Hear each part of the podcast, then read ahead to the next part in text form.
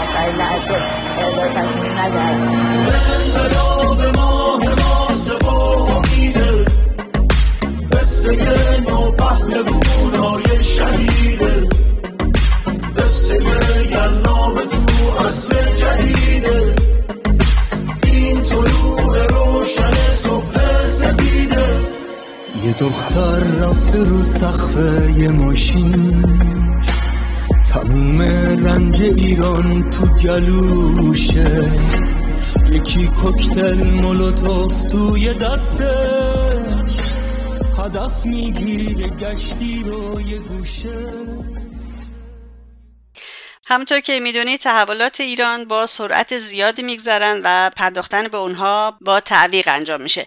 با این وجود روز چهارشنبه تصمیم گرفتم در خدمت آقای حسن حبیبی تحلیلگر مسائل سیاسی ایران به چهار موضوع توهین ایرج مستاقی به قتل عام شدگان 1367 نوار صوتی لو رفته سیما ثابت برنامه ساز سابق تلویزیون ایران اینترنشنال نادیده گرفتن روز تاریخی جمعه خونین یعنی 17 شهریور 1357 سالگرد حمله گارد شاهنشاهی به معترضین در میدان ژاله توسط رضا پهلوی و دادگاه تجدید نظر حمید نوری از عاملین قتل عام 67 و فعالیت‌های خانواده‌اش و ارتباط اینها با هم بپردازیم که همکنون توجهتون رو به اون جلب می‌کنم. سلام کنم خدمت شما آقای حبیبی گرامی. خیلی خوش آمدید به رادیو ایراوا. ممنونم که وقت باز کردید. آقای حبیبی برای ما توضیح بدین که احوالتون چطوره بعد از اون حمله که به شما شد توسط چماقداران سلطنت طلب.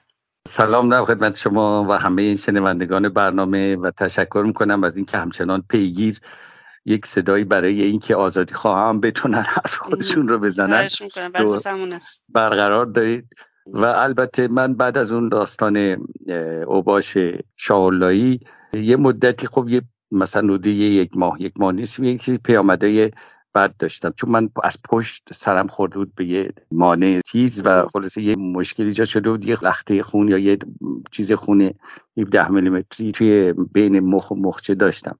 کم کم اینا عوارضش برطرف شده بود. الانم تقریبا تنها چیزی که الان اذیتم می‌کنه که قسمت راست بدنم گاهی وقت وقتی پامو می‌خوام بلند کنم مثلا از پلا برم حالا می‌فهمم که عصب خوب فرمان نمیده و ظاهرا این زایدهه که کوچیکتر شده بود حالا باز دوباره همون مسک بزرگتر شده. به حال تحت درمان و رسیدگی و نظارت هستم و شکایت هم به طور جدی دنبال کردم با وکیل در بلژیک. ولی خب ظاهرا اصحاب دولت بلژیک دوست ندارن یه پرونده دیگه اونجا باز بشه.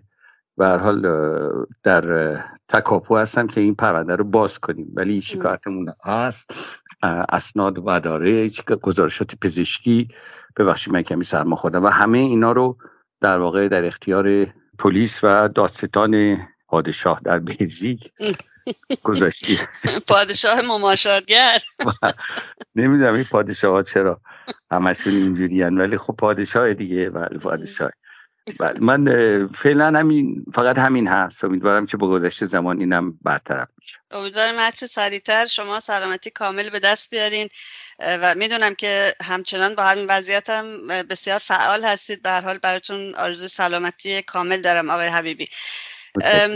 آقای حبیبی یک سری تحولات متعدد واقعا بسیار اینقدر سریع در جریان هستن که به قول معروف سخت اونها رو اصلی فرعی بکنیم. با اجازتون می‌خواستم به چند موضوعی که تو هفته گذشته اتفاق افتاد فکر می‌کنم مهم هست بپردازیم و سوالاتم رو خدمتتون مطرح بکنم. اولین موضوع به فردی برمیگرده آقای حبیبی که سالهاست اسمش با جاسوسی شکنجه و همکاری با وزارت اطلاعات مساوی قرار گرفته. ایرج مصداقی که خودش رو پرچمدار دادخواهی می‌دونه اخیرا حرفی زده که خیلی ها رو عصبانی کرده. من این حرف رو شنیدم در شبکه های اجتماعی ولی جایی ندیدم یا نشیدم که کسی از شنیدن این حرف شوکه شده باشه.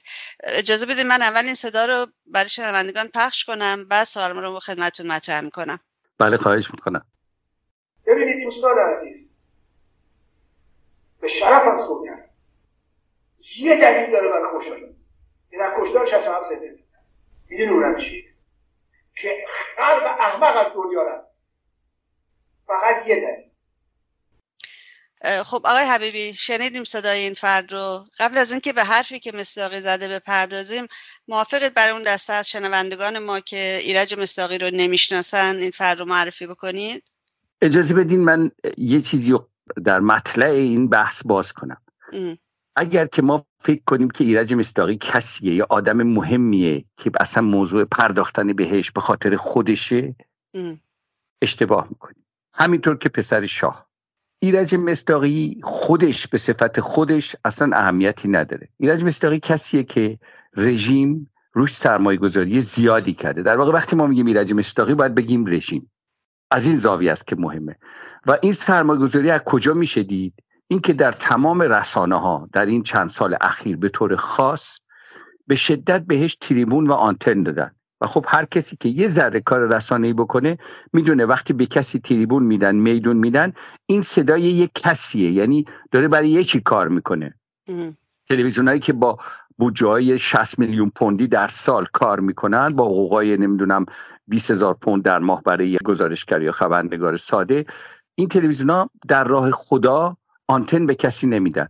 حالا این که این بابایی که این همه آنتن داشته اگه یکی فکر کنه که تلویزیون اینترنشنال صدای آمریکا من و تو بی بی سی اینا خیلی دلشون برای شهدای مردم ایران برای سربدار شدگان در سال 67 برای کسانی که برای آزادی ایران خونشون ریخته شده. اینقدر دلشون میسوزه که رفتن.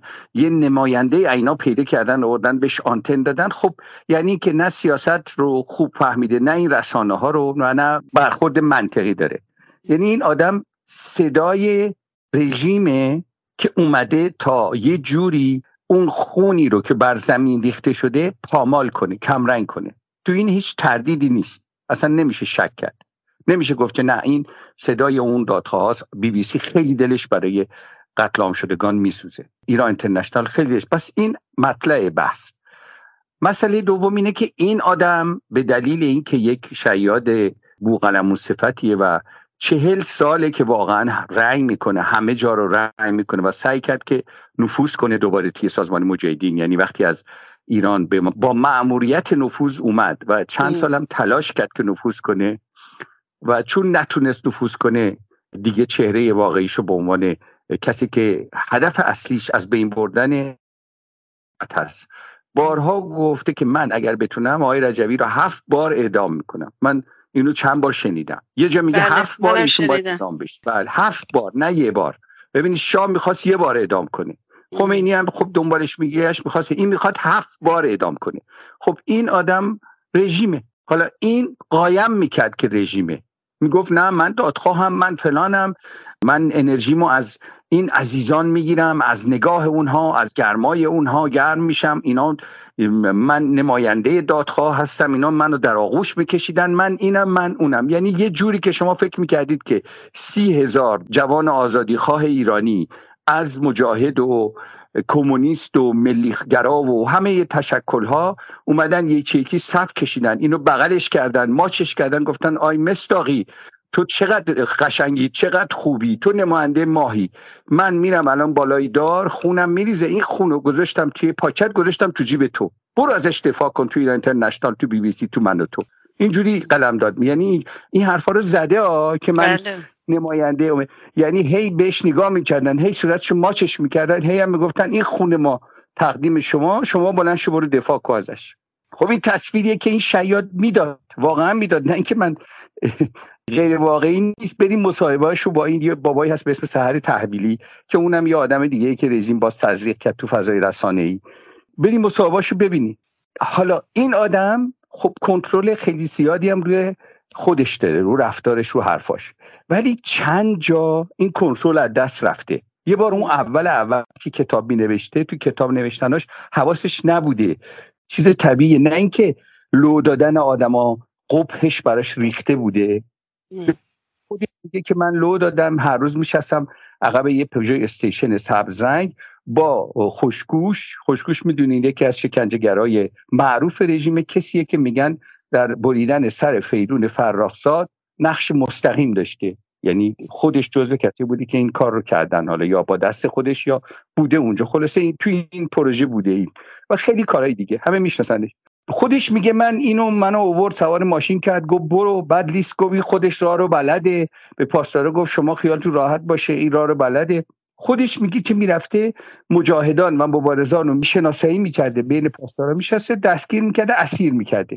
اینا رو تو کتابش نوشته. خب این سالها پیش اینا رو نوشت میگم خب این کار براش ریخته بود از بس این کارو کرده بود میگه خب حالا یه دو تا آدمم لو دادم چه اشکاله بذار کتابم بنویسم کتابم یه خورده لو خود لوبیاش زیاد بشه. و حواسش بود چیزی نگه. تا اینکه تو این برنامه یک آدمی هستش که این ساواکی بوده قبلا. همه میشناسنش. سعید بهبانی که از ساواکیاییه که توی اداره ساواک بوده. گذشتهش همه می‌تونن برن ببینن. اینا اتهام اجازی. خودشم پنهون نمی‌کنه.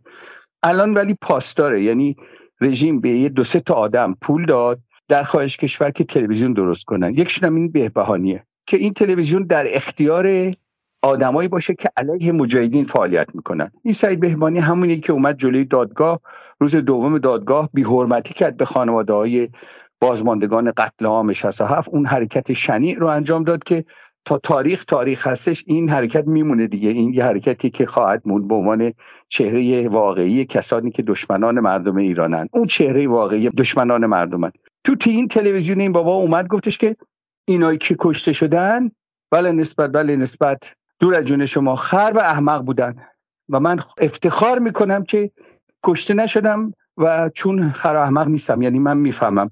یعنی می‌خواد بگه من چون زنن بودم اونا کشته شدن همه خر و همه رو میگه. همونایی که اومده بود میگم من نمایندهشونم. منو صورتمو ماچ می‌کردن و هی به من نگاه می‌کردن و منو فیش فیش می‌کردن و می‌گفتن مستاقی تو نماینده مایی. به همونا میگه خر و احمق. می‌دونین که اینا که رو آب رو اینا ندارن که. ولی در افشا شدن چهره یه همچین آدمایی که رژیم واقعا چه کسایی رو تو صحنه فرستاده علیه مقاومت ایران علیه مجاهدین علیه آقای رجوی حرف بزنن و فعالیت کنن خیلی مهم بود از این بابت.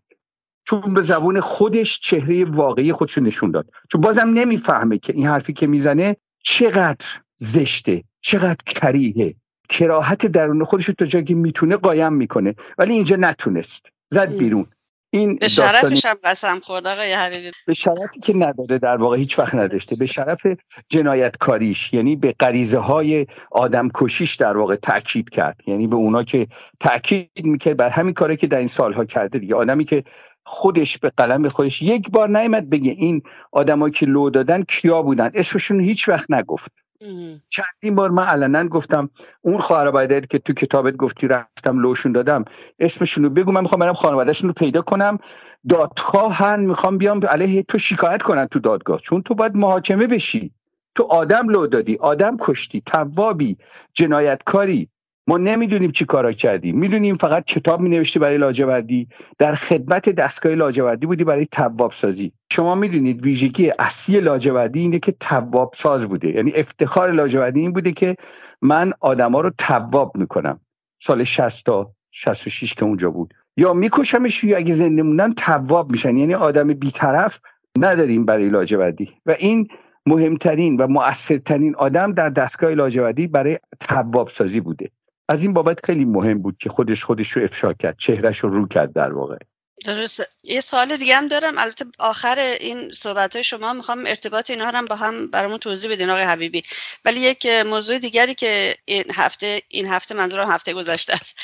مطرح شد و توی شبکه های مجازی پخش شد. صدای سیما ثابت بود.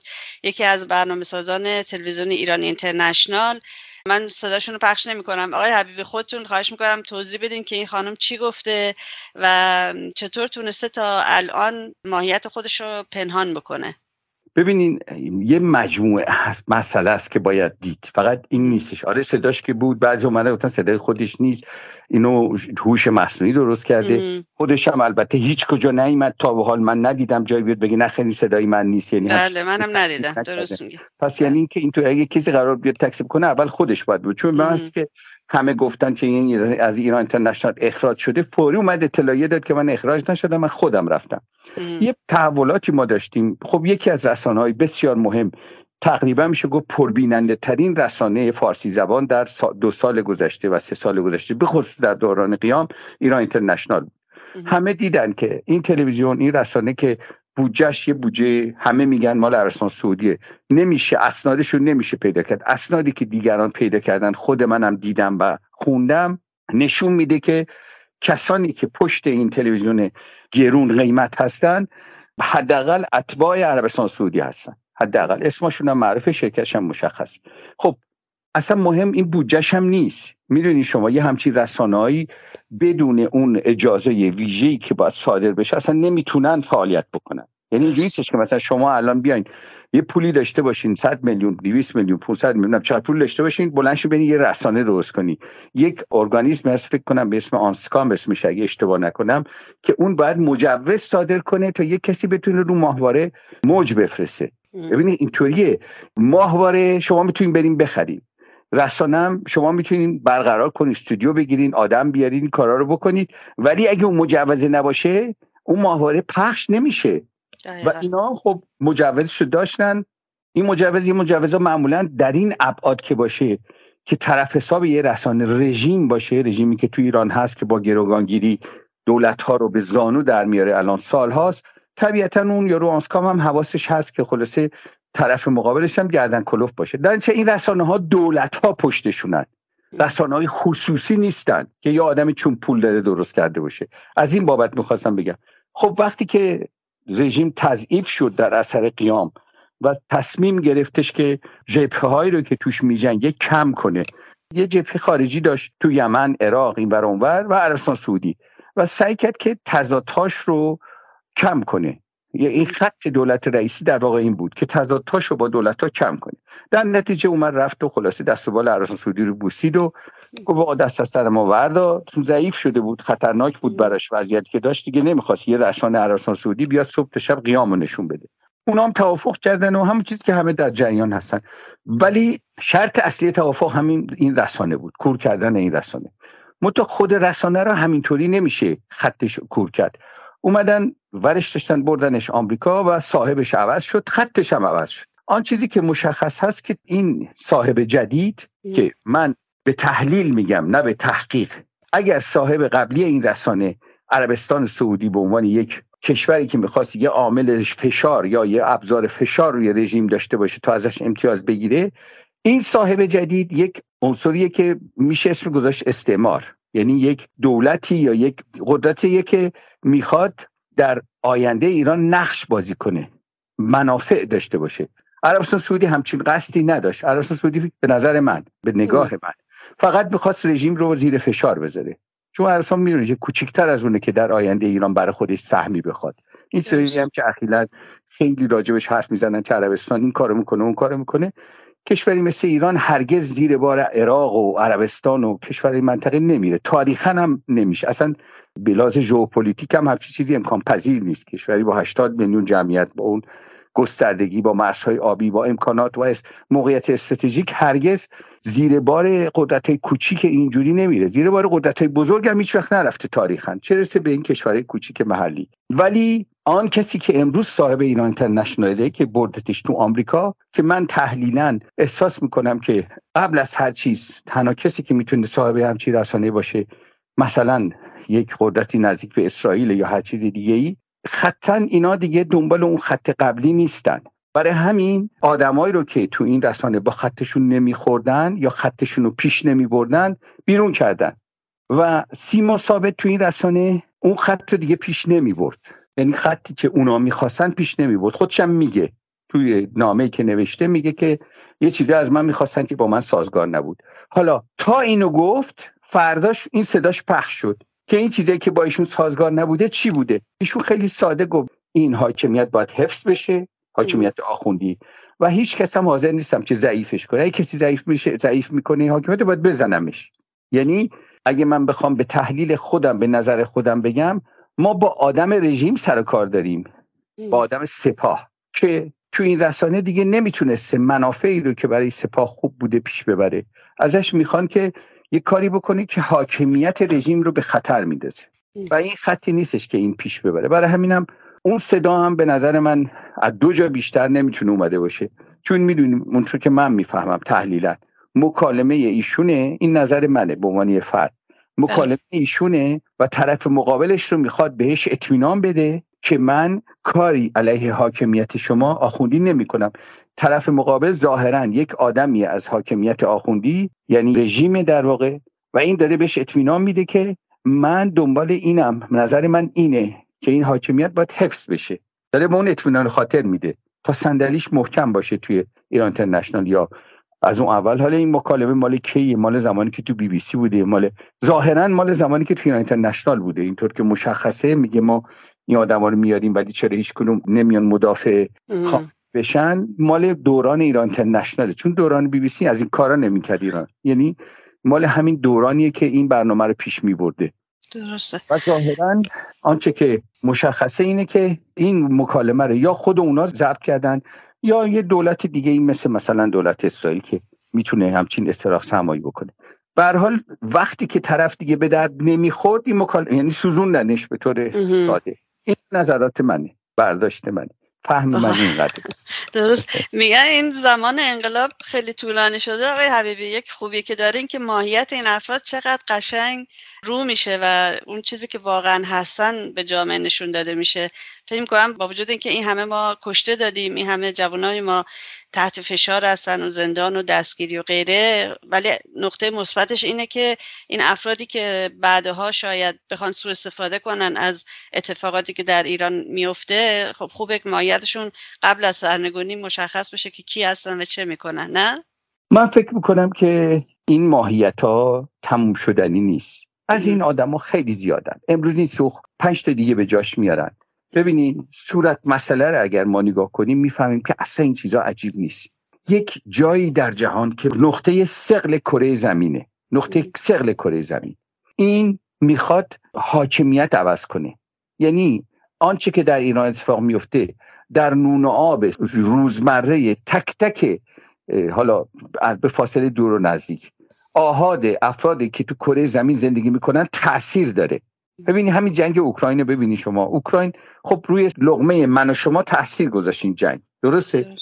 ایران ده ها برابر صدها برابر بیشتر از این مهمه. به دلیل مجموعه چیزایی که داره. در نتیجه از این چیزها زیاده و بازم خواهد اومد. از این سیما ثابت ها از این مصداقی ها ببینین تمام کسایی که دورور پسر شاه هستن همه رو یکی یکی شما چک کنین. تمام اینا توی سپاه بودن. یکی یکی تو سپاه بودن. بعد به اسم اصلاح طلب اومدن خارج کشور. تزریق شدن. بعد هم تزریق شدن تو دستگاهی که الان پسر شاه رو در واقع داره هدایت و مدیریت می‌کنه. این ویژگی خیلی بدیهیه. مثلا پنونم نمی‌کنن. ولی اگه ماهیت خودشون مثلا هواداری از رژیم نباشه خب نمی‌تونن تزریق کنن که. درست میگم؟ یه چیزی باید خودشون در درونشون باشه که به بستری آماده باید داشته باشن که اینها میان به راحتی نفوذ می‌کنن و میچرخونن اصلا در اون دستگاه رو. نفوذ که هیچی مدیریتش می‌کنن. ببینید کلمه نفوذ خیلی زیاده. نفوذ وقتیه که یک دستگاهی یه سیستمی باشه اینا بخوان توش نفوذ کنن. ما در پدیده به اسم رضا پهلوی پسر شاه دستگاه نداریم. یه آدمیه که یه اسمی داره. این اسم مشهوره. پسر شاهه. یعنی امکانه. مشهوره مثل جنیفر لوپز مثل تتلو مشهوره. بعد این اسم رو اینا سرمایش می‌کنن برای اینکه حرفهایی رو بزنن که اون حرفها دیگه نربتی به اینا داره نه به یعنی تتلو هم همین حرفها رو می‌تونه بزنه. جنیفر لوپز هم می‌تونه. همین قدم شنیده میشه اگه بزنه. ویژگیش اینه که حرفشون شنیده میشه. من یه حرفی بزنم تا 20 متر دور خودم میره. ولی تتلو یه حرفی بزنه تا 200 کیلومتر دوربر خودش میره. جنیفر لوپز تا 20 هزار کیلومتر دوربر خودش میره. اینه برای همین مؤثر حرفاشون. حرفاشون فریب میده مردمو. ولی خود حرف معلومه که حرف رژیمه. حرفایی که به سر شاه می‌زنه همش حرف رژیمه. حالا این یه بحث دیگه است. آنچه بله. که من در واقع می‌خواستم تاکید بکنم روش اینه که توی این نقطه که ما هستیم این رسانه ها مثل ایران تنشن ایران ببین ایران تنشن الان امروز داره خاموش میشه. فرد یکی دیگه درست میشه. قبلش یکی دیگه بود نمی‌دونم شما یادتون یا نه. تو دوره قبلی یه رسانه دیگه بود خیلی همین نقش بازی می‌کرد. البته بعضی از رسانه هم چون دکونه قدیمی دارن مثل بی بی سی خب اینا چی میگن؟ بسا مثل اینا بودن تو بازار تیمچه داشتن. تو بازار سیاست جهانی اینا یه تیمچه دارن. کارش هم نمیشه که تیمچه رو نمیشه ازش گرفت. پشتش ملکه بود. بله. یه زمانی هم این تلویزیون های ماهواره ای بودن اگه یادتون باشه. شاید راه رو باز کردن برای این گونه رسانه ها که کارشون انجام بدن. آقای حبیبی این روزها ما از طرف دیگه شاهد فعالیت زیادی از طرف خانواده حمید نوری هستیم از عوامل قتل عام 1367 در سوئد. می‌خوام برام یکم توضیح بدین که این دادگاه حمید نوری الان تو چه مرحله ای است؟ ببین دادگاه حمید نوری تو نقطه تجدید نظره. یعنی همین روزا قاضی ها بایستی تصمیم بگیرن. تو نقطه ای که مثلا دوباره آوردنش یه شکافی ایجاد شده به لحاظ حقوقی که بشه اون حکم رو زیر سوال برد. به لحاظ حقوقی. دستگاه اروپا یعنی قدرت در اروپا یه به صلاح کنتربالانس داره به قول فرانسوی یا تعادل قوا رو در واقع برقرار می‌کنه. اونم دستگاه قضاییه. دستگاه قضایی جلوی گندکاری های دولت رو می‌گیره. سادش اینه. جلوی کسافتکاری دولت ها و حاکمیت ها رو می‌گیره. حالا دستگاه قضایی شکاف توی حاکمیت های اروپایی. هر جا که بتونن توش نفوذ کنن نفوذ می‌کنن میزننش جلوشو می‌گیرن. بسیار کار سختیه توی دولت های اروپایی. مثلا توی فرانسه شما دیدین مجاهدین و شورای ملی مقاومت اومدن شکایت کردن گفتن چرا به ما میگید تروریست؟ بعد از 11 سال موفق شدن پشت 13 قدرت اروپایی رو به خاک بمالن. با سه تا حکم متوالی. که همدیگر رو ابرام می‌کردن. و دستگاه قضایی ابزار بسیار مهمیه در دست نیروهای آزادی خواه و مردم. دستگاه قضایی شکافا و ضعفهای خودش هم داره. میشه استثنان توش بعضی جاها نفوذ کرد. حالا این نقطه ای که الان فرض کنید همچی تهدیدی وجود داره توی سوئد. ظاهرا اروپا هم توی گروگانگیری چون خیلی کار اموراتش میگذشته برای رژیم گروگان درست می‌کنه. میفرسته براش هر وقت گروگان می‌خواد. مثل که یه گروگان براش فرستادی همون موقع که حمید نوری دستگیر شد یا برتا داشت محاکمه می‌شد گروگان فرستادی که هر وقت لازم شد اینو بده ما اینو میدیم. تو نگران نباش. به همین مسخرگی که من میگم. این حرف مستنده توی مکالماتی که بین وزارت خارجه رژیم و بلژیک بود مکاتباتی بود که افشا شد توسط سایت ایران افشاگر. که توی اون مکاتبات همکاری های بین وزارت خارجه رژیم و بلژیک برای اینکه اون یارو گروگانه رو درست کنن مکتوب شده بود و همه دیدن اون اسناد رو. یعنی حرف بیجایی نیست این حرف. این یارو هم دیپلمات هم که ظاهرا بهش الان مأموریت گروگان شدن داره اینا مأموریت دارن که یه مدتی گروگان باشن یه جایی.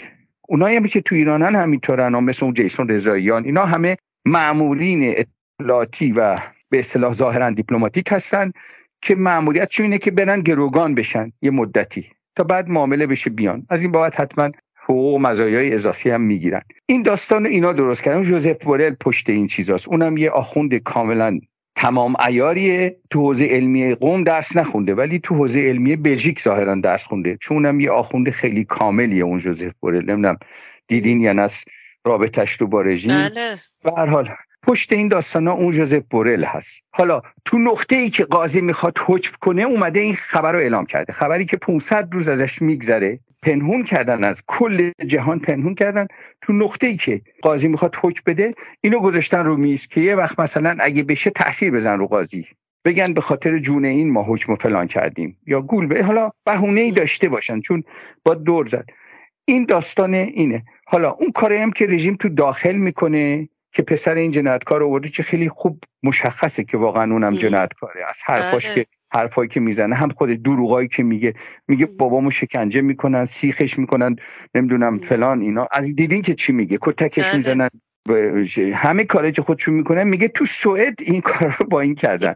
یعنی واقعا تو دروغ اینا همه از یک خانوادن جوون هم هست ظاهرا نمیده تو جوون تو خجالت بکشی خودت تو جوونی تو هنوز به نقطه اینا اینطوری هن دیگه. جنس و ژنشون سلول سلول بدنش از خون جوانان این میهن تغذیه شده. باباش رفته آدم کشته چارپایی از زیر. بچه جوون مردم کشیده پول گرفته رفته گوشت و پنیر و نون خریده اومده داده این خورده. اینجوریه دیگه. حالا رژیم چرا اینو آورده تو تلویزیون؟ و باش حرف می‌زنه. تو نقطه ای هستیم که رژیم می‌خواد جلوی مردم بیسته می‌دونه که سالگرد قیام ژینا هست محسا و می‌خواد که جلوی مردم بیسته به شدت وحشت زده هست رژیم به شدت نگرانه و مجبور نیروهاش رو تقویت کنه. علاوه بر اینکه به نیروهاش پول میده و حقوق میده که کافی نیست. نیروی که آدم می‌کشه تو خیابون باید خیالش راحت باشه که این پولا رو بعدا می‌تونه خرج کنه می‌تونه نگر داره. یه روزی نمیان دودمانش رو به میدن. شما اگر دقت کنید از بعد از قیام محسا تا به امروز تقریبا روزی یکی از سران اینا رو مردم مجازات کردن به خصوص در صفحات مرزی. یعنی تقریبا روزی یکشون رو مجازات کردن و خب این خبرش میره بین خودشون این خبر میره رژیم می‌خواد نیروهاش رو روحیه بدون بهشون. بگه ما آدممون رو که دستگیر کردن محاکمه کردن می‌خوایم بیاریمش. این خیلی ساده است. یعنی اون وقت کاری که تو ایران می‌کنن از این زاویه است. مانور میده روی پدیده نوری. درسته. یه جایی از گفتگوش هم گفت خودش رو منظورش بود. همین پسر بزرگ حمید نوریک. می‌گفت من از ایرج مساقی درخواست کردم که بیاد بشینه با هم صحبت بکنیم. یعنی اینا در همچنان در تماس هستن با هم دیگه و واقعا شرم برشون باد آقای حبیبی شما از من بهتر می‌دونید که یک طرف مسئله ایران به عنوان یک مشکل و صد راه منظورم هست. رضا پهلوی که به عنوان ترمز انقلاب و در واقع ناجی سپاه تروریستی پاسدارانه.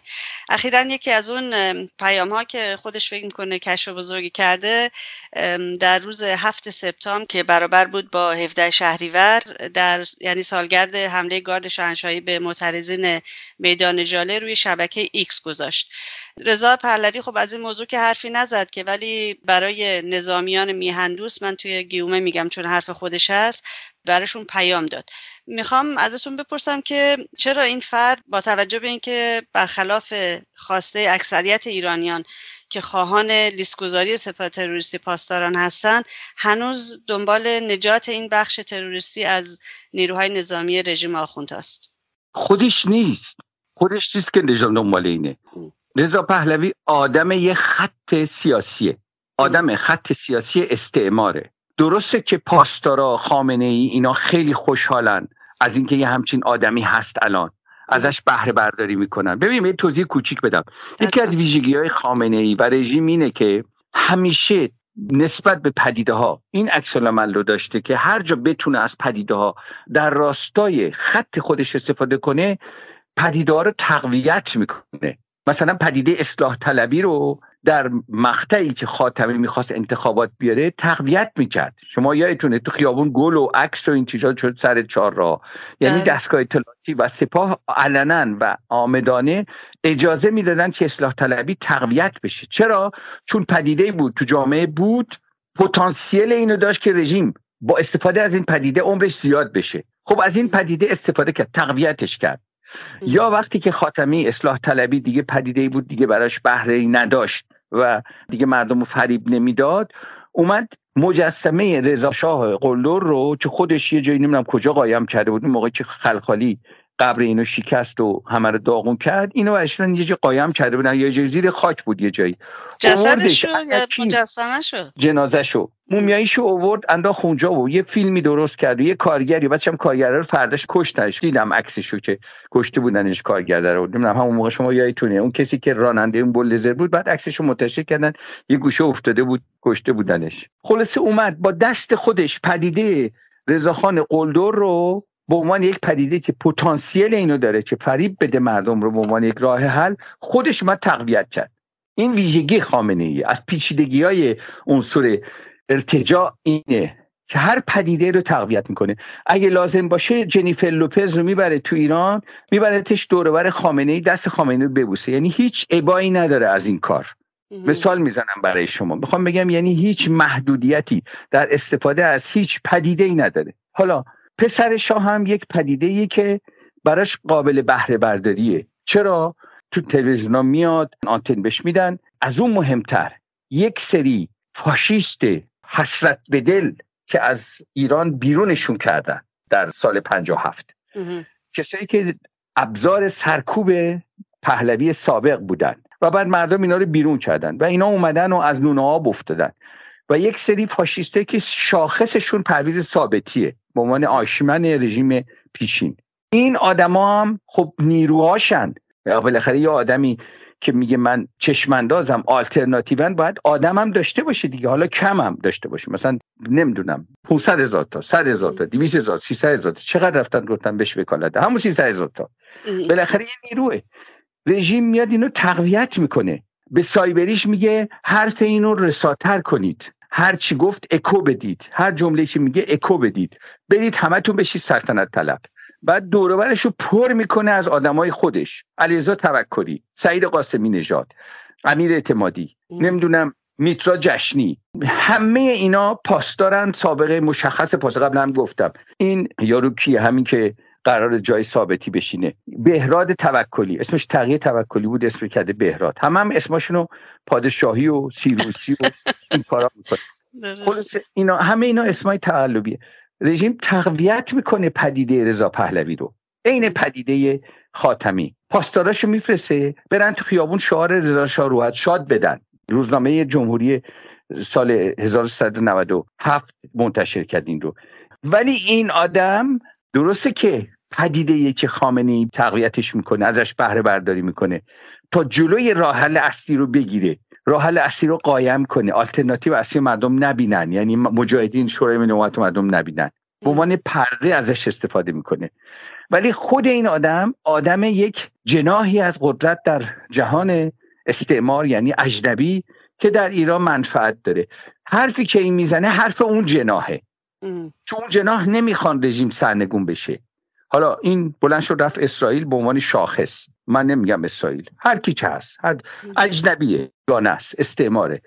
استعمار نمی‌خواد حاکمیت در ایران سرنگون بشه. سرنگون به این معنا که سپاه منحل بشه از هم بپاشه. یعنی ابزار قدرت این رژیم از هم بپاشه. چون اگر همچی اتفاق بیفته قدرت میفته دست مردم و دست تشکلهای مردمی و سیستم هایی که مردمی هند و این سیستم ها یعنی کسایی که امروز نمایندهشون مقامت ایران شورای ملی مقاومت و سازمان مجاهدینه اینها خواهان یک ایران آزاد و مستقل و دموکراتیک هستند و این اصلا برای استعمار خوب نیست. زمین خوردن سپاه بیش از اون که برای خامن ضرر داشته باشه و وایه وحشتش باشه برای استعمار وحشت آفرینه وحشت انگیزه و ضرر داره براش. سپاه ابزاریه که مانع از این میشه که در ایران یک دولت مستقل و ملی سر کار بیاد.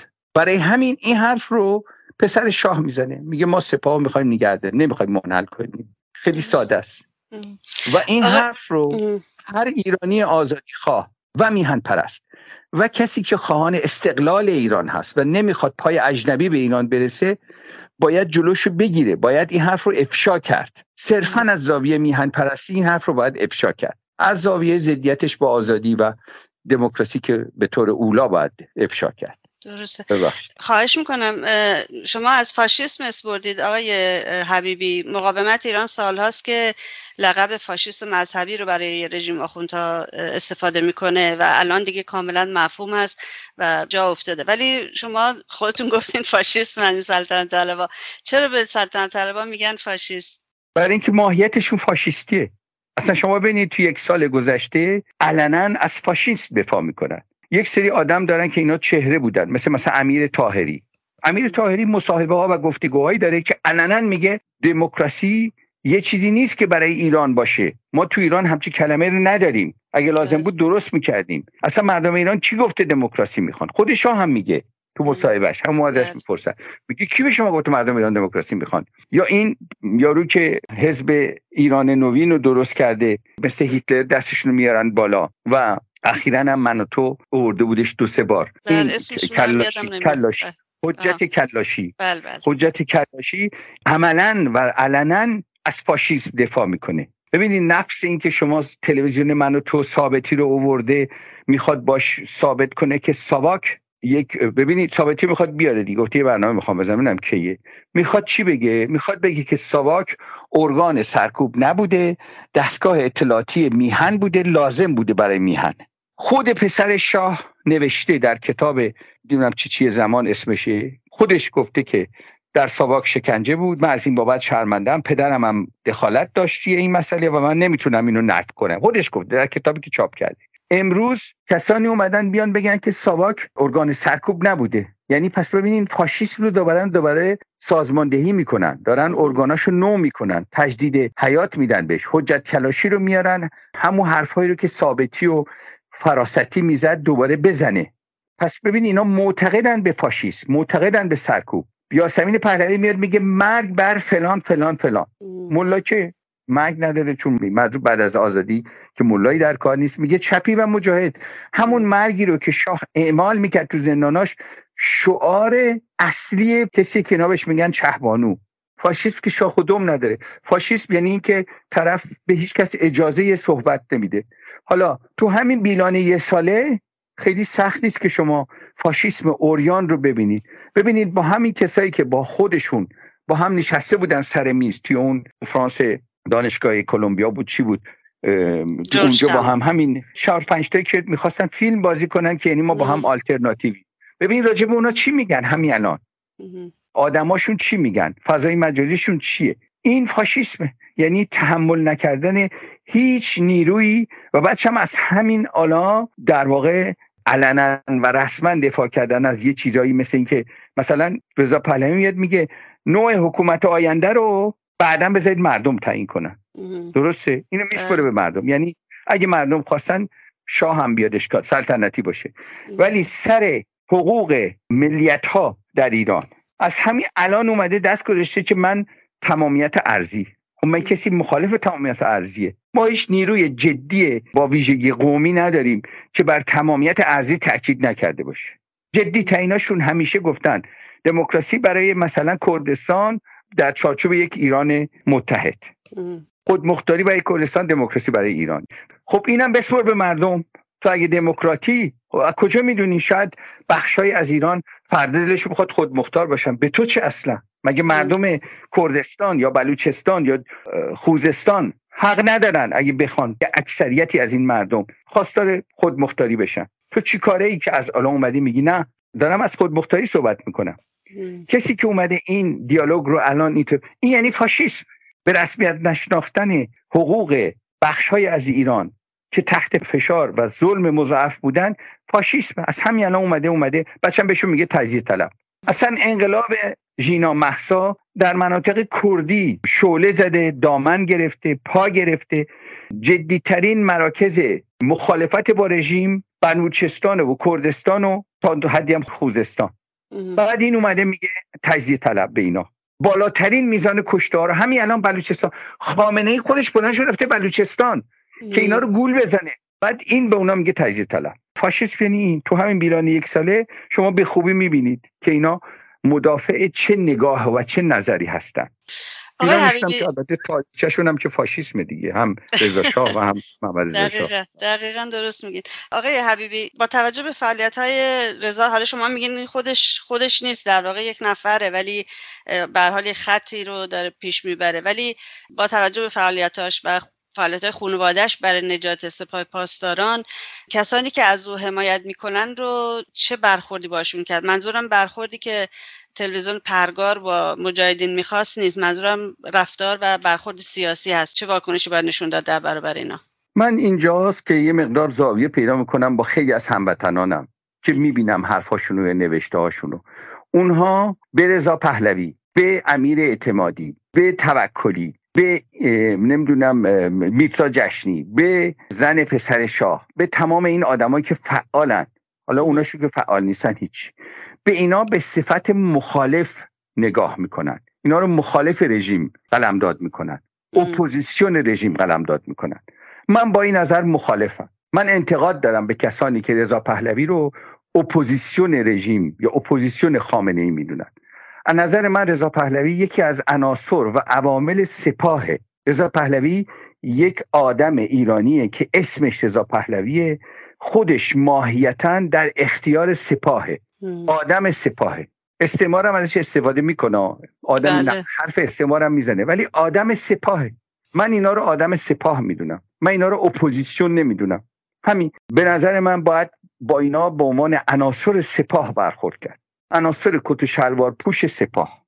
یعنی هیچ تفاوتی بین رادان و توکلی و اعتمادی و میترا جشنی و نمی‌دونم اون زن پسر شاه اینا اینا همه سپاهی‌ان پاسدارن من اینجوری فکر می‌کنم. اگه این رو ما بفهمیم و برش اصرار بکنیم و افشاگری بکنیم بالاخره واقعیتی که از پرده بیرون میفته ببینید سیما ثابت. من شما سوال می‌کنم. آدمی که میگه من نگرانی اصلیم حفظ این حاکمیت هست به عنوان بهترین آپشن آیا این خبرنگاره یا افسر اطلاعات سپاهه؟ دومیه. من میگم اطلاعات سپاه. بله. افسر عالی رتبه اطلاعات سپاه. با دامن و کت و شلوار و مینی جوپ و اینا. چون مگه مگه سپاهی کیه؟ چون ریش داره ما به یکی میگیم سپاهی. چون بد قیافه است ریش داره کثیف حالت حال آدم به هم می‌خوره ازشون میگیم سپاهی. نه. برای اینکه می‌خواد خامنه ای و ولایت فقیه رو حفظ کنه. ببین سپاهی و پاسدار از نظر من یعنی کسی که می‌خواد سیستم ولایت فقیه رو حفظ کنه در ایران. آمریکایی هم می‌تونه باشه. کی بود همین آمریکایی؟ روبرت مالی. بله این یک افسر سپاهه. یعنی یک آدمیه که خطوط سپاه رو در عالی ترین سطوح به پیش می‌بره. آمریکایی هم هست. هم دست کمی از رابط مالی نداره. همینطور. آره اینا اینا حرفای منه. به صفت فردی حرفا رو می‌زنم. اعتقادات منه. تاکید می‌کنم روش. و اصرار دارم که اینجوریه. واقعا من تردید ندارم. مثل مستاقی. مثل مستاقی. مثل رئیسی. اینا کار اصلیشون حالا بعضیشون جنایت می‌کنند برای اینکه خامنه ای و ولایت فقیه حفظ بشه. آدم سر می‌برن تو زندانا بعضیشون میکروفون دستشونه. عطر Chanel می‌زنن. Yves Saint Laurent میپوشن جلوی دوربین میشینن. ولی کارشون حفظ ولایت فقیه. اینا سپاهن. سپاهیان پاسدارن. یه خب مثلا بعض وقتا هست آقای حبیبی یه صحبت هایی می‌کنن مثلا برنامه هایی می‌ذارن علیه رژیم صحبت می‌کنن. خب مواضعی که می‌گیرن تو حرفاشون حداقل علیه رژیم است. چطور میشه اینا رو واقعا به اون چیزی که حسن دید به عنوان کسی که همجا که شما میگید به عنوان پاسدار مثلا دید بهترین نقطه رو شما گفتید اینا رو میگن که بگن اپوزیسیونن. ما نباید فریب بخوریم. اپوزیسیون نیستن اینا. اپوزیسیون اصلی ترین ویژگیش اینه که با نیرویی که در مخالفت با این رژیم بیشترین قیمت و بیشترین بها رو داده جدیترین برخورد و رفتار رو داشته و دیرپاترین رفتار رو برای سرنگون کردن این رژیم داشته یعنی مجاهدین و شورای ملی اینا شاخص اپوزیسیونن. هر کس که نیرویی که به این نزدیک باشه این اپوزیسیونه. اگه کسی ازش دور باشه اپوزیسیون نیست فعال نیست. اگه کسی بکوبتش یعنی پاسداره سپاهه. این سیما ثابت یه جایی مجاهدی رو پیدا کرد با کلک. جلوی بله. خودش جلوی دادگاه نوری. آقای سنابرق زاهدی حقوقدان برجسته قدیمی. تخصصش حقوقی و قضاییه. اومده راجع به دادگاه نوری صحبت کنه. یه دفعه بهش میگه شما تو عملیات فروغ جاویدان فروغ هم نگفت گفت تو عملیاتی که تو کرمانشاه بود هواپیمای عراقی اومدن به شما کمک کردن. می‌خواست بگه شما عناصر وابسته به عراقی. این پاسدار دیگه. اگر که شما خامنه ای رو میشوندید بله نسبت دور از جون جلوی آقای سنابرق زاهدی چه چیزی دیگه غیر از این می‌گفت؟ یا رادان. یا رئیسی مثلا. همینو می‌گفت دیگه. شما منافقید. هواپیمای صدام حسین با شما اومدن تو عملیات فروغ. همینو می‌گفت. مگه غیر از اینه؟ حالا رادان ریش داره. قیافش زشت کریه. حال آدم به هم می‌خوره. خانم ثابت خیلی خوش عطر و خوش لباس و خوش قیافه بود. ولی سپاهی پاسداره. فقط یه خورده چشم عمیق بین می‌خواد. با عمق باید نگاه کرد. حرف طرف حرف پاسداراست. پسرش هم همینو میگه. مگه راه افتاده بود تو مونیخ تو هر جا که رفت مجاهدین در بین مردم محبوبیتی ندارن. هر کی که این حرف زد پاس داره. هر کی که می‌خواد باشه. اگر جنیفر لوپز هم این حرف زد پاس داره. دقیقا تعارف نداریم. درست میگه آقای حبیبی. امیدوارم که به حال چشم همه مردم خیلی ها می‌دونن. به حال سالها گذشته از این حرفا و مردم هم به حال آگاهی دارن و چشم بینششون باز هست و می‌تونن تشخیص بدن که کی دوست هست و کی دشمن هست. ولی به قول شما این رسانه های استعماری خیلی قلوب می‌کنن و زیاد مانور میدن تو این زمینه. به حال امیدوارم که سلامت باشید آقای حبیبی. خیلی ممنونم که وقت گذاشتید و مطمئنا که روز آزادی ایران در راه هست و تمام این پاسداران در جلوی نیز عدالت قرار خواهند گرفت. من در پایان از جنیفر لوپزم اصخایی دو سه بار اسمش اووردم تا بتونم بحثم رو روشنتر بکنم. بله. منم معذرت می‌خوام از ایشون شکایت نکنن از ما خوبه. نه خودشون می‌فهمن که ما می‌خوایم شاخص بدیم. نه خب من اینقدر مهم نیستم که بخواد از من شکایت کنه روزتون بخیر آقای حبیبی؟ خدا نگهدارت پس از تمام رنج ها و رشک هایی که داشتیم و گریه کرده آسمان را پس از تمام بغز ها و عشق هایی که ریختیم و هیچ کس ندید آن را. پس از دوبار خون و خون و باز هم خون که ریختند و در رسانه ها نیامد.